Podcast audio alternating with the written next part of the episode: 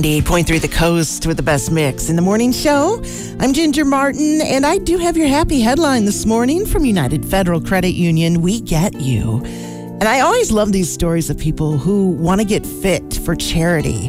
This is an amazing story from Australia where Jackson Italiano, who is a big fitness fanatic, decided he wanted to go for a Guinness World Record to see how many pull ups he could do in 24 hours while raising money for Dementia Australia. Well, he did it back in November. Jackson did 8,008 pull ups in just 24 hours. That equals out to be 334 pull ups per hour. It broke the old world record in the Guinness Book of 239 pull ups an hour.